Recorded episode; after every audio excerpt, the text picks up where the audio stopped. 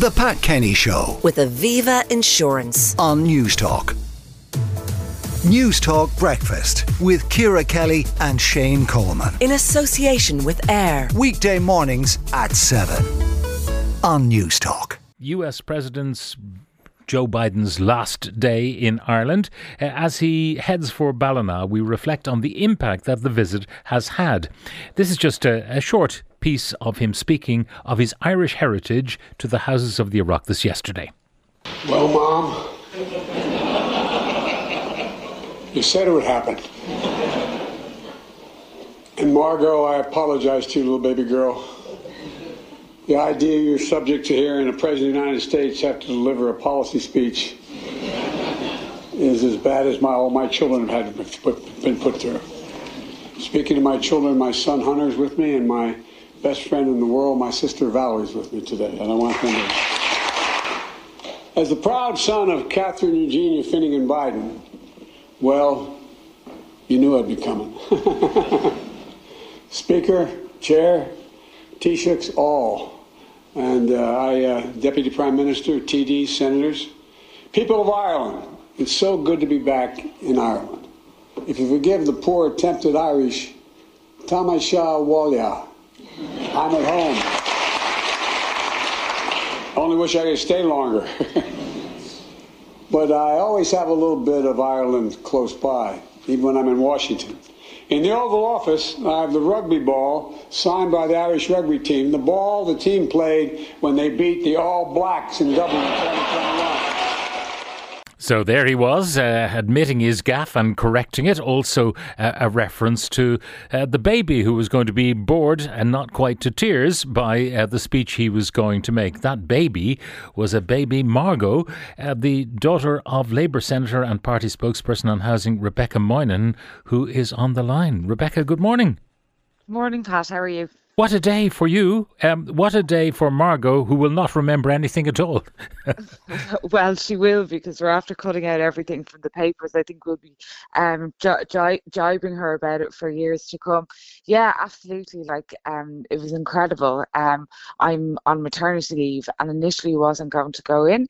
Um, and even at a late stage yesterday afternoon, trying to, you know, pull together a crying baby, work out what traffic restrictions were there. None of my clothes were fitting me. I was like, well, I just skip it. Um, and now, obviously, really, really glad um, that we didn't. Um, I decided to bring her in um, because it was a historic occasion.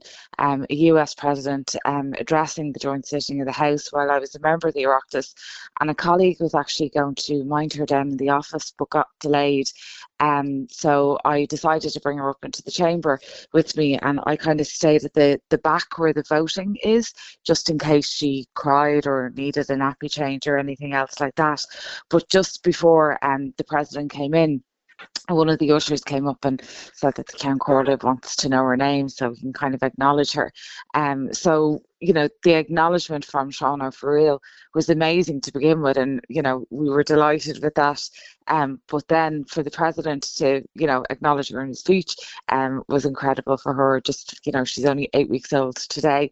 But she kind of began to kick off uh, just as the speech was finishing because there'd been like a lot of claps and um, I had run out of, um, I had put some express milk in a bottle at that stage and I think she had dirtied her nappy. So I ran down to my office to change the nappy and then I was coming back up to the chamber um, and one of the staff members, and actually all the staff members were great with me yesterday, um, said, you know, he's just going to come down the stairs, come on in here.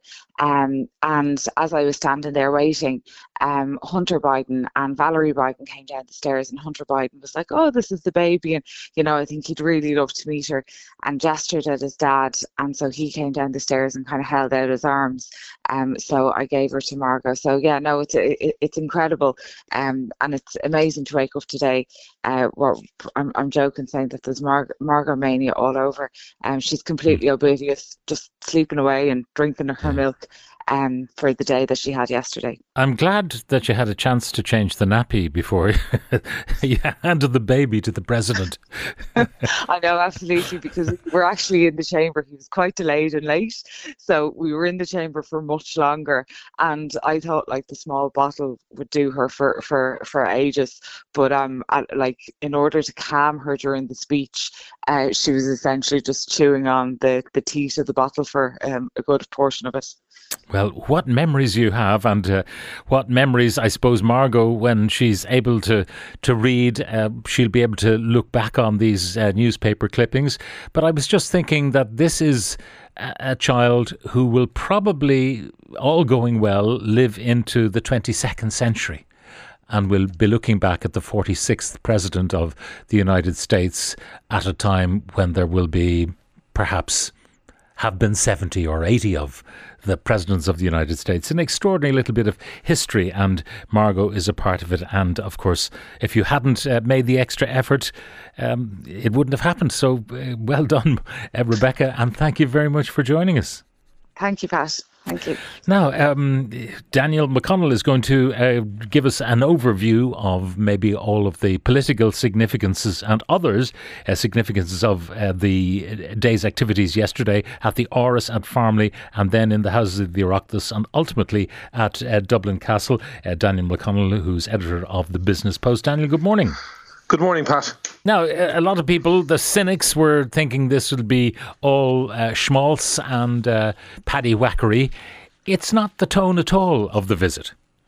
No, but there, there was a fair old dollop of the Paddy Whackery stuff now in his somewhat rambling speech at um, the at the House of the Oireachtas yesterday, and more so at the the banquet dinner um, at Dublin Castle last night. He kind of tended to be. It was it was very informal. What struck me about the whole day was just how informal the mood was, because I've seen a lot of these sort of state visits, and they tend to be very stuffy and very staid and very rigid. Whereas you know, very it was very clear from from the moment he stepped out of the beast at Áras an Uachtaráin yesterday morning that you know he was very relaxed and enjoying himself and you know he was already running behind schedule at that point. But you know when you put himself and Michael D Higgins into a room, and both of them are, are not fond of a word or two, you know the schedule kind of went awry completely. So by the time they actually got to Leinster House, they were almost two hours behind schedule. Um, and in between that, that he had had that bilateral meeting with Leo Varadkar, and we get the sense that you know very kind of serious, high level you know politics w- w- were discussed, not only about Ukraine and, and Good Friday, but obviously the issue of corporation tax is, is said to have been discussed. Um, and that's obviously a very sensitive issue for Ireland, given the level of, of foreign direct investment from US companies here in Ireland. Um, so, uh, and with Biden making the reference that, you know, saying that corporations need to pay their fair share, that was a very kind of direct or kind of reference to Ireland's kind of low tax regime when it comes to multinationals. So there was a, a degree of nervousness around that, I would have thought. Um, but overall, you know, Joe Biden was playing to a very welcoming crowd without question. I mean, he had the Oireachtas eating out of his palm, you know, notwithstanding the boycott of the People Before Profit group, you know, those who were present in the chamber, you know, were certainly very effusive in their in their welcome for, for Joe Biden. The speeches, you know, from the Count and the Cathaoirleach of the Seanad, you know, you know, very, very, you know, lent very heavily on his his Irish heritage and the, the very strong links between Ireland and the United States. So, you know, you would have to say he was much more restrained when he was in Belfast talking about the British Irish relationship and the work to try and get the the the, the power sharing institutions uh, restored.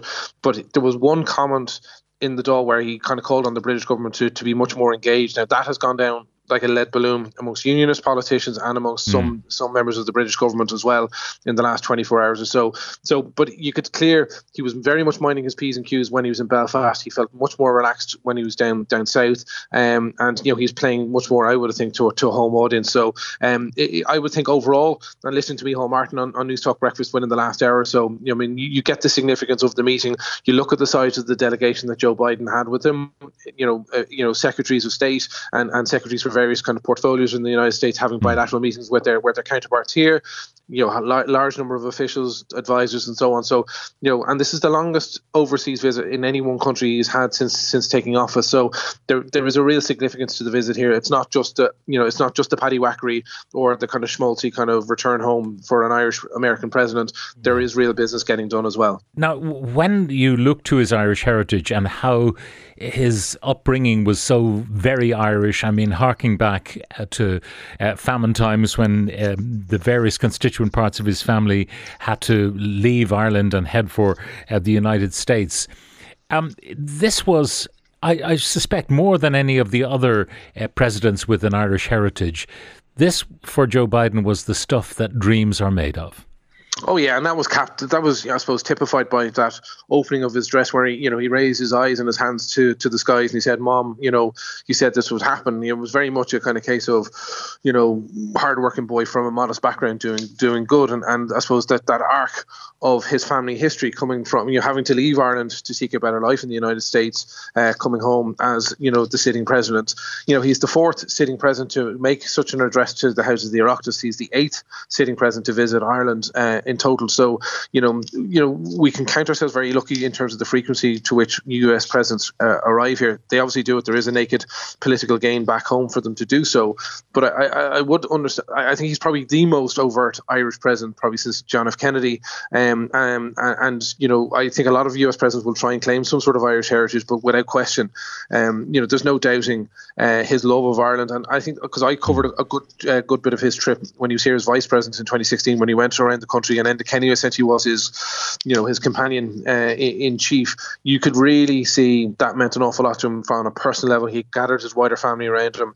The fact that his wife isn't here, it doesn't. I don't think dilutes the importance of this trip for him as well. And I, I think even that he went off script again in the Oireachtas, basically saying that this is a real honour or, or, one of the great honours of his very long and very distinguished political career. So um, I, I think, without question, from Joe Biden, there was a political gain from doing this trip, but it was very much a personal gain for him as yeah. well. Now, um, world business carries on. I mean, yesterday people were wondering what's the delay, um, and it could, of course, be time zones, and you're used to sleeping certain hours with your cir- circadian rhythms. So therefore, you know, you sleep in a bit uh, when you travel um, east from the United States but uh, probably other matters. I mean, in the United States, there's that business of the Pentagon leaks, uh, and the FBI made an arrest yesterday. That was probably on his breakfast agenda with Antony Blinken and others, and and certainly because of the the, the impact that uh, those leaks might have had on various international relations. And then North Korea sent a ballistic missile heading uh, out to sea, landed not as close to Japan as people might have feared, but it did did raise alarms both in South Korea and uh, Japan. And they're the kind of things that routinely an American president still has to deal with, no matter where he is.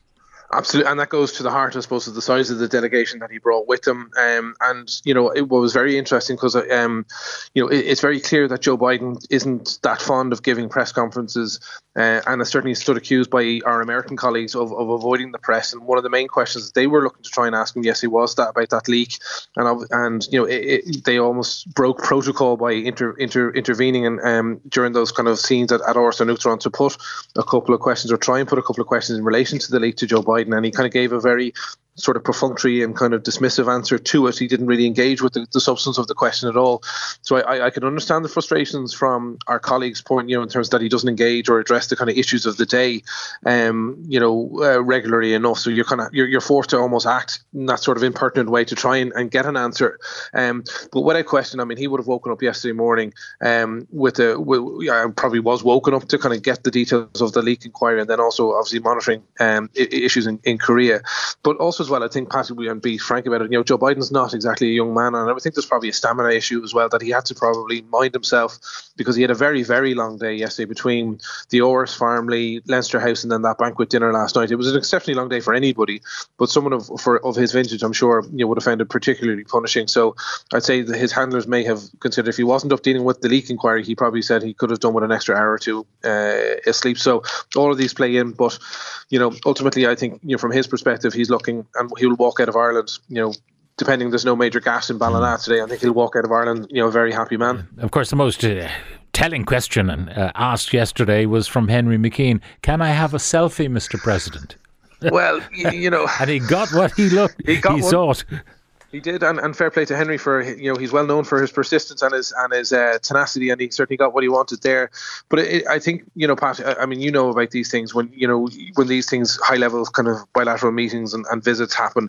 Access to the media from the media's perspective is very very limited and yeah. corralled. So the idea of actually getting a probing question to a leader, uh, it can be very very difficult. So sometimes you do see unseemly scenes with journalists kind of screaming and shouting um, because they're literally left with no other option. Um, but I think there's a very deliberate strategy on behalf behalf of, of, of, of, Joe Biden not to do a press conference here. He could easily have done a press conference with Leo Varadkar. He chose not to do so, and I think that was very much an American decision, not an Irish decision.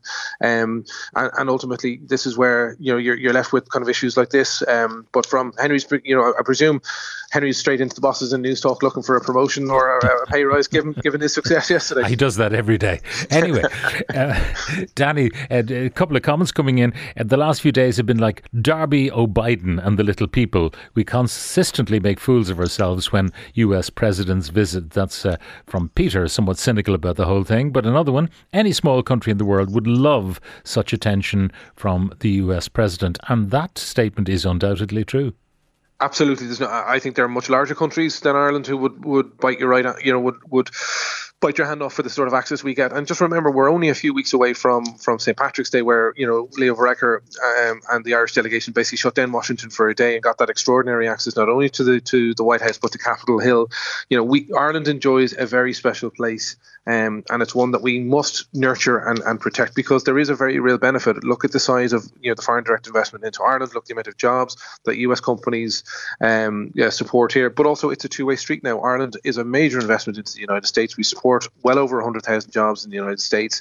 Um, so this is no longer sort of just the big boy coming in here and, and, giving us a bit of help out. You know, there is there is very much that two way trading relationship going on. That needs to be nurtured, and I think you know, sort of the access. And as I said, you know, this is the longest visit to any single country that Joe Biden has made since taking office. That is not to be you know dismissed, and that's not insignificant. So I think from an Irish government's perspective, you know, you know, we can dial up the Bigaras and the and the Bajanis maybe a little bit too much uh, for our domestic audience, but it plays extremely well in America, and you know that that has a, a, a very clear benefit when it comes to the money, you know, the, the, the dollars and cents when it comes in terms of investment later on down the line. So there, there is a benefit to doing all of this. Daniel McConnell, editor of the Business Post. Thank you very much. The Pat Kenny Show with Aviva Insurance on Newstalk.